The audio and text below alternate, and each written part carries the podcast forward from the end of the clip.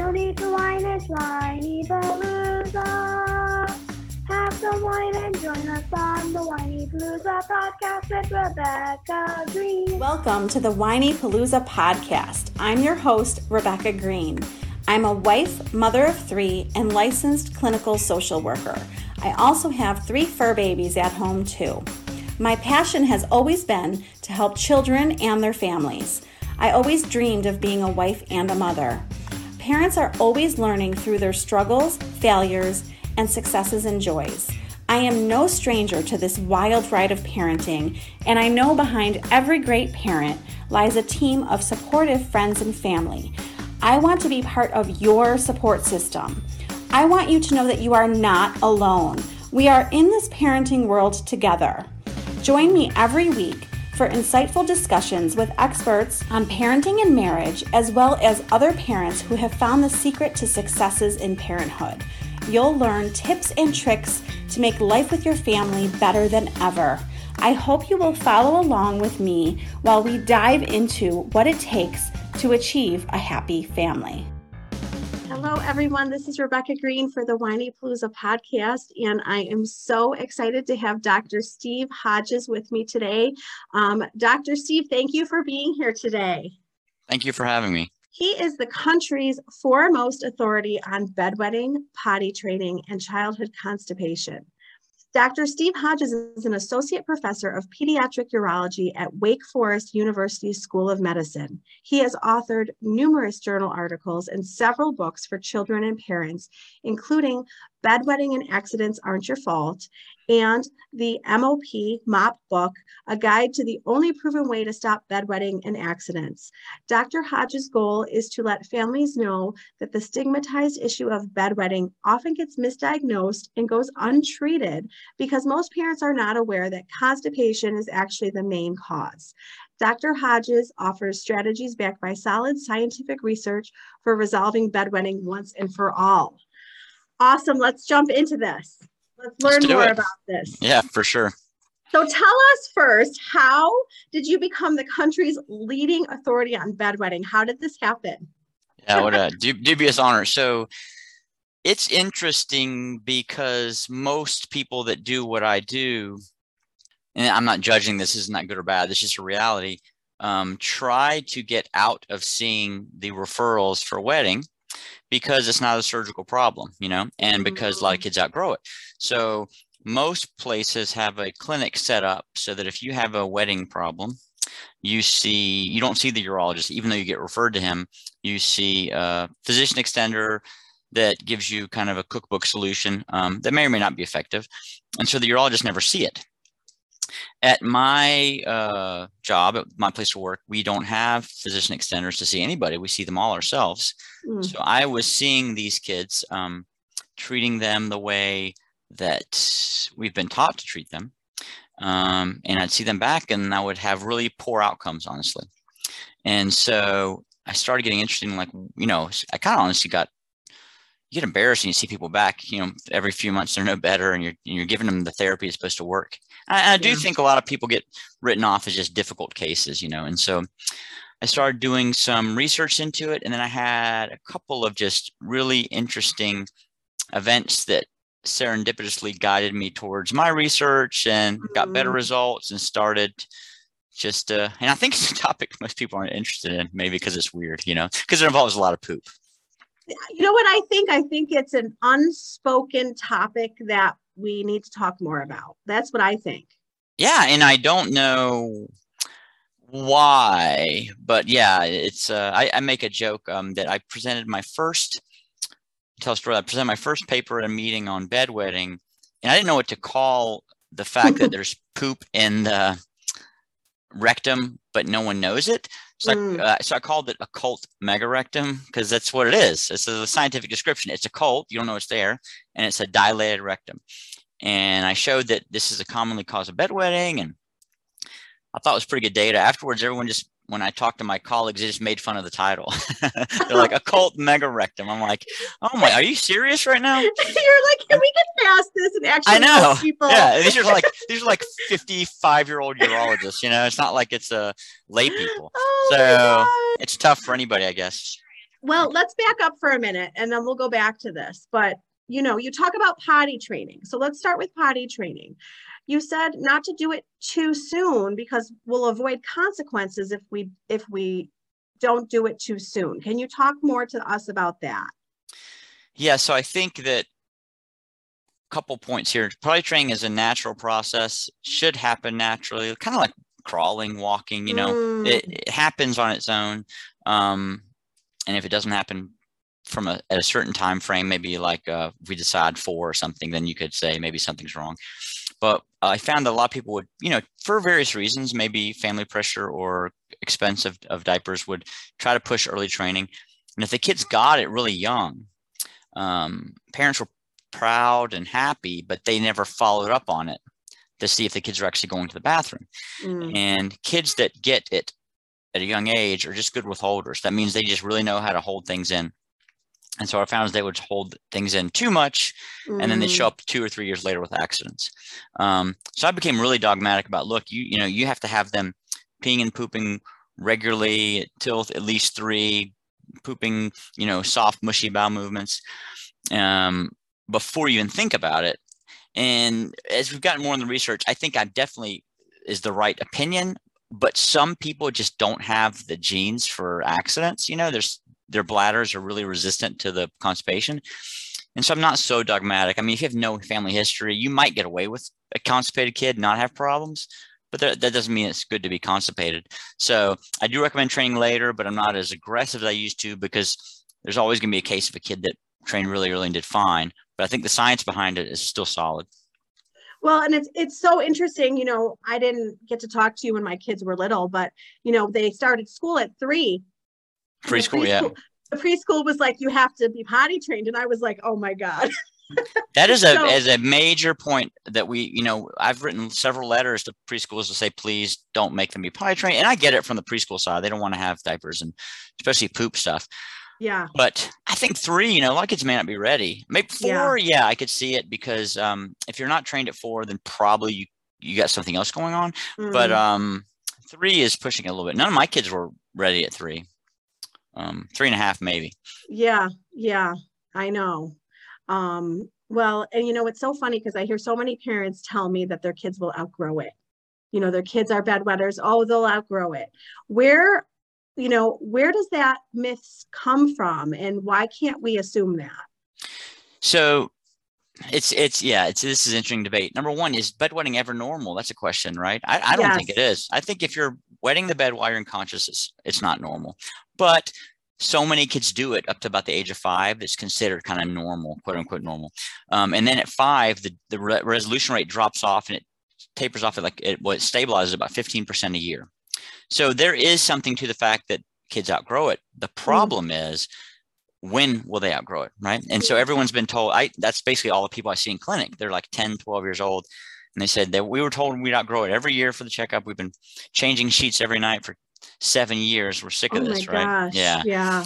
So I think it's better to assume that if you're wetting the bed while you're asleep, especially if you're awake, you know, having accidents or any kind of accidents like that, that you um, seek uh, care and, and, and get it addressed because you can definitely resolve the problem a lot sooner if you're proactive. Well, there's so many myths. I mean, I, I was writing down things you said, things my friends have said, you know, their bladder's underdeveloped, it's genetic, they're in a deep sleep.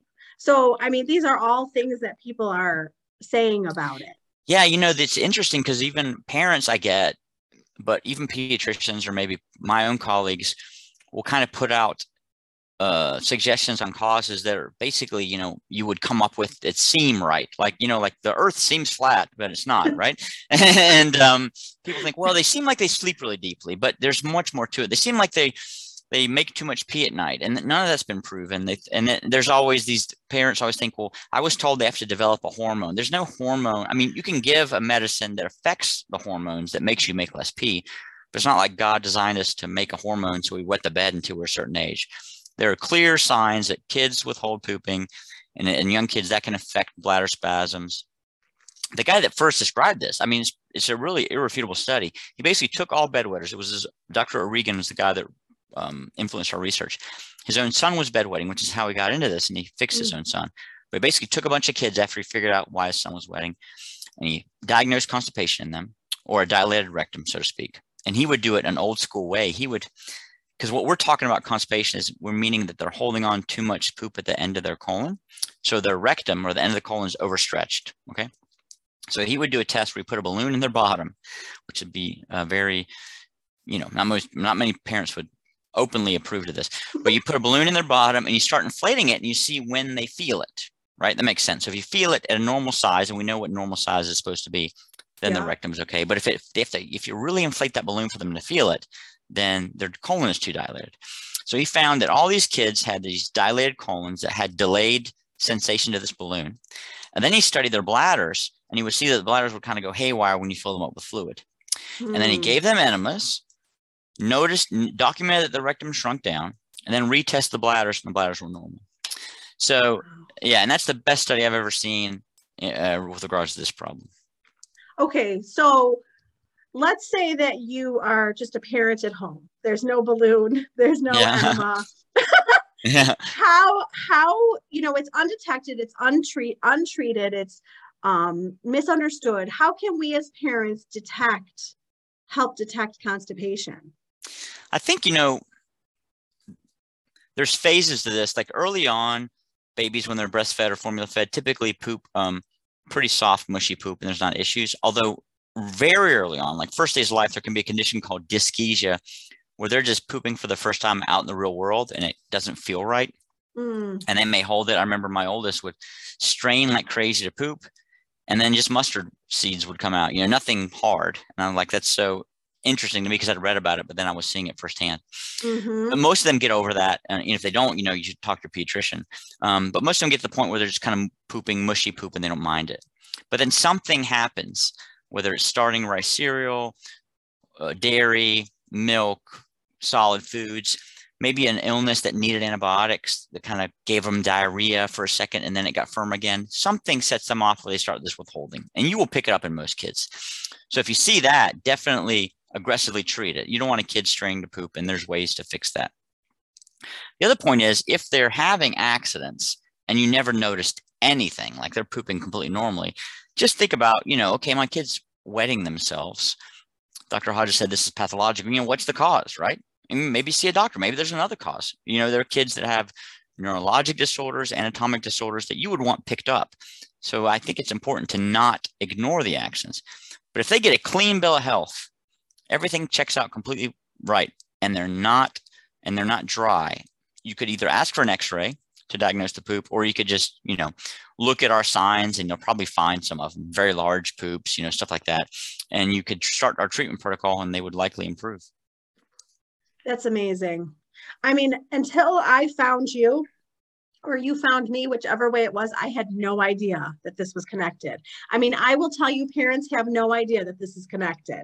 Yeah, I've been grinding it out for 10 years now, trying to get the word out. It's, it's amazing. And it's very difficult to I think the internet's a great great thing because that's how you know we find each other and we can spread news. But it's also yes. there's so many opinions out there. It's it's difficult to rise above the because if I just say you know constipation causes bedwetting, and then somebody else says, well, you know, my kid sleeps too deeply, or my kid has a hormone problem, or my kid, um, you know, you could fix it with this oil or something. It's just hard for people to see, and there is no immediate fix. Like if you mm. if you mm. come to see me and we put you on a bowel program, you're not going to be better right away. So uh, people really have to believe it and i don't know how else to put it other than it just makes the most sense. And when i've when i've compared all the um, outcomes for treatment um, ours is definitely the best. I i would be completely open to better ways to resolve this. If there was like a new way to get kids rectum empty i'm all for it. I just can't you know i'm always looking for the best way the fastest way to get the rectum empty. We've tried enemas Ex-Lax suppositories. And I'm not opposed to using bedwetting alarms or me- medicines because mm-hmm. they can mm. all kind of bridge you to cure or help minimize the symptoms while you're trying to fix the colon. But I have never seen someone with a you know normal anatomy, normal brain and spinal cord have accents and not have this colon problem. Well, and it's interesting because parents even think that it's a behavioral issue. They think that this, they don't even realize that it's medical they might even think that their kid is, you know, having something behavioral going on with them. Yeah, So, and that is a that's the biggest tra- tragedy. And I think if we do anything, if we could save maybe some children from abuse or uh, you know, Oh. physic- physical or emotional over access, that would be a great accomplishment.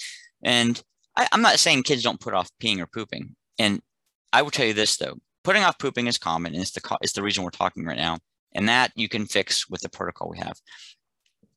But the kids, so if you can follow this correctly, if you have a the normal urge to pee, like you or I, you could hold it for a while and you'd be like, okay, I gotta go. But you don't mm. you don't catch me or you like doing the potty dance like kids do or squatting down because you have to go. And what we found out is that sure it looks like, oh, they just wait to the last minute, they just wait to the last minute, they just wait to the last minute.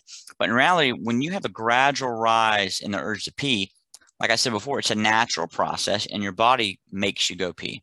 It's like being hungry. It's not like you, I can't not eat. Like if I try not to eat, I will have to eat eventually. I can't not not sleep, right?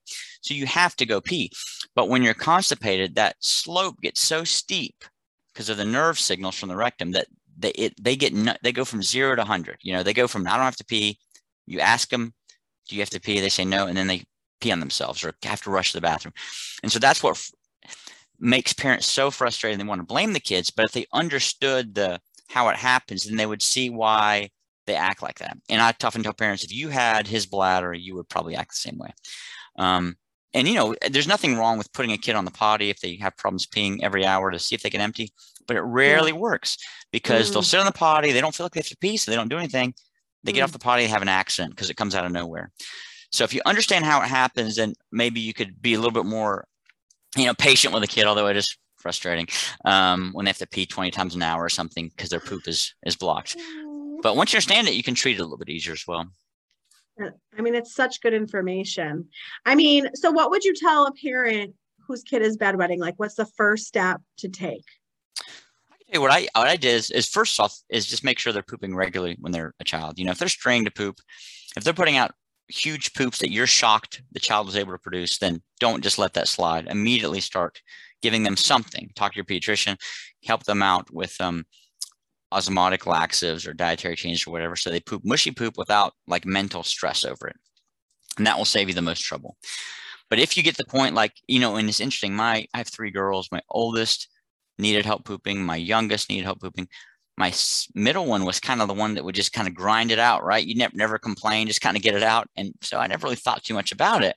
And she was the one that wet the bed.